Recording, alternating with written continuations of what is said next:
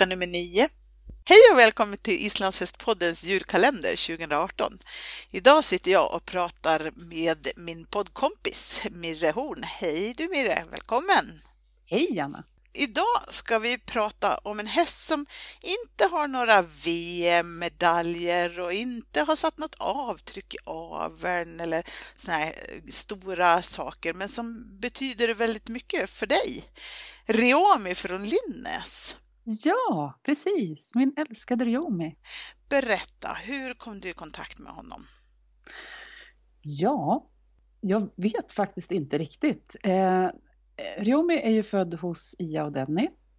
Och jag jobbade hos Ia och Denny på slutet av 90-talet. Eh, och då jobbade jag både ihop med eh, Tira, som är Riomis mamma, Tira från Enni. Och när jag slutade jobba hos Ia och Denny så började jag jobba hos Johan Häggberg som har Askur. Och Askur är Riomis pappa. Så att jag har jobbat med Riomis föräldrar båda två. Men eh, han är ju det första fölet som födde, föddes på Lindnäs, eh, gården som Ia och Denny har nu för tiden. Och eh, jag, jag kommer inte ihåg att jag träffade honom som föl. Däremot så lärde jag känna honom på riktigt när han blev såld till Isa Gustafsson som heter Isa Lottfi nu. Eh, hon köpte honom som treåring tror jag. Och då träffade jag honom på riktigt första tiden där när han var tre och fyra och blev inriden. För då var jag lite hos Isa, då hade jag ingen egen häst att rida på utan jag red lite hos henne. Och fick prova Ryomi, och tyckte jättemycket om honom. Det här var ju då 2006, 2007 någonstans när jag studerade på universitetet. Och eh, inte hade någon egen häst. Men du, ehm, hur kom det sig att han kom i din ägo sen då? Ja, han, eh, Isa bestämde sig för att, att eh, han var lite för stor för henne. Eh, han är ganska stor, han är 1,48 hög. Mm. Och eh, hon tycker inte så mycket om stora hästar, hon vill ha en mindre häst. Så hon ville sälja honom och då skulle jag flytta till Gällivare för att göra min AT-tjänst. Och då fick han följa med, lite som ehm, ja, hon behövde bli av med lite hästar och jag ville ha en häst att rida på och eh, så. Ehm, men då hade jag tyvärr inte råd att köpa någon häst då, för då hade jag precis, kom jag precis från universitetet. Och efter så många års studier så har man inte, har man inte råd att köpa fina hästar. Ehm, så tyvärr så kunde jag inte köpa honom då, utan han blev såld eh, till en annan kvinna som hade honom i några år. Och sen så fick jag på omvägar veta att han var till salu igen. Och då ringde jag upp henne och sa att ta hit honom så får vi kolla vad det här är för någonting, om det är någonting för mig. Mm. Ehm, så han kom till mig uppe i Gällivare och ehm, var, ja, jag red på honom och det, det kändes bara jätte, jättebra. Jag tyckte fortfarande hemskt mycket om honom. Så då kunde jag köpa honom. Och då var han åtta år tror jag. Mm. Vad har ni haft för er sedan dess då? Det är snart tio år sedan, eller det är tio år sedan? Ja, det är tio år sedan, jajamän. Um, Ja, vi har, ju, vi har ju haft en lång resa, jag och Ryomi. För när han, när han kom tillbaka då från den här försäljningen så var han lite, han var lite spänd. Och det visste vi inte riktigt vad det berodde på men han, det visade sig att han faktiskt hade ont i sina ben. Um, han, han var lite, han är en väldigt snäll häst men han ville inte bli fångad i hagen. Och han ruskade på huvudet när jag sadlade och han ville inte galoppera vänster galopp. Men han säger aldrig nej utan han bara fortsätter ändå. Men jag kände att det här var inte riktigt bra. Så att jag åkte till min kompis Anna som är veterinär som fick kolla igenom honom och då visade det sig att han var ju halt i sina bakben. Och eh, hältan satt i haserna. Och då var det så att han hade ont i sina haser och han hade eh, röntgenförändringar på, på röntgenbilderna så då fick han ju diagnosen osseös spatt. Så det var ju nog en ganska stor bidragande orsak till att han var lite spänd, att han hade ont faktiskt. Mm. Sen så hade han ont ganska länge. Jag red ju honom och tävlade lite grann innan detta, innan han fick sin diagnos. Och, eh, så han har inte varit liksom knallhalt på något vis. Utan, eh, men sen då när han fick sin diagnos så fick han vila, för det är det man gör. Man vilar hästarna oftast. Och han fick lite behandling. Han hade också ont i sina kotor fram för att han hade avlastat sina bakben. Eh, och sen så åkte vi på återbesök om tre månader. Och då var han fortsatt halt. Och då fick han vila lite till i hage med sina kompisar. Och sen så åkte vi på återbesök igen och då var han fortsatt halt. Och så höll vi på mm. jättelänge. Han var bara halt och halt och halt. Och han blev tjockare och tjockare och tjockare. Och jag blev ledsen. Mm. Ja. Hur löste Men, ni det här? Ja, i slutändan så var det så att, för jag tycker ju så hemskt mycket om den här hästen så att jag ville inte, jag ville inte slakta honom utan jag ville försöka verkligen ha kvar honom. Eh, men veterinären sa att det, det är ett alternativ är ju faktiskt bara att döma ut honom. Eh, men jag vill inte det utan jag har ju utbildat mig till läkare och eh, som läkare får man inte veta särskilt mycket om träning. Utan vi läkare, vi kan spruta leder, precis som veterinärerna lär sig att spruta leder. Men vi får inte lära oss särskilt mycket om rehabilitering och återhämtning, utan det är det sjukgymnasterna som, som jobbar med inom humanmedicinen då. Och lite så är det ju på hästarna också, att veterinärerna är jätteduktiga på att diagnostisera och behandla hältor. Men själva rehabiliteringen har de inte fått lära sig så mycket om på utbildningen om man inte är specialintresserad. Eh, så att jag eh, tog hjälp av duktiga tränare och eh, jag började gå med Ryomi, börja leda honom. För att jag tror verkligen inom, inom humanvården, alltså när man jobbar med människor, så är det verkligen så att vi är gjorda för att röra på oss. Det finns få saker som man kan vila bort. Utan det allra mesta behöver tränas bort. Man behöver träna sig för att må bättre. Och då tänkte jag att det här måste ju gälla hästar också. Så vi började gå. Ryomi han fick gå, han fick skritta och skritta och skritta och så fick han gå med som handhäst på både höger och vänster sida i skritt så han fick röra sig utan ryttare. Och det gjorde vi väl något halvår eller så. Och sen så fick han åka på sån här vattenträning. För jag tänkte att han behövde belasta sina muskler mera utan att behöva belasta alltså islaget i hoven, alltså tyngd uppifrån. Så då fick han åka till Gummi Einarsson uppe i Östersund och gå på vattenträning i en månad. Och sen började jag rida honom och då, då kändes han riktigt bra. Eh, så vi ökade träningsdosen under något halvår sådär och efter ett halvår Först ett halvår i skritt och sen ett halvår i ökad träningsdos och då kändes han helt ren och han fick faktiskt klartecken från veterinären också att nu syns det ingenting på böjprov längre utan han, han blev friskförklarad. Mm. Mm. Sen hade vi en liten, ett litet bakslag. Efter vi tävlade, ja, något halvår senare så tävlade vi eh, några passtävlingar. För Roma älskar att springa pass.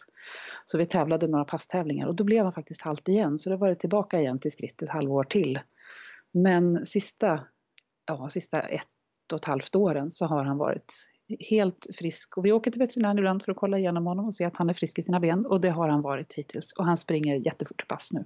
Så det är superroligt att han, att han blev frisk i sina ben och att han är pigg och glad igen. Mm.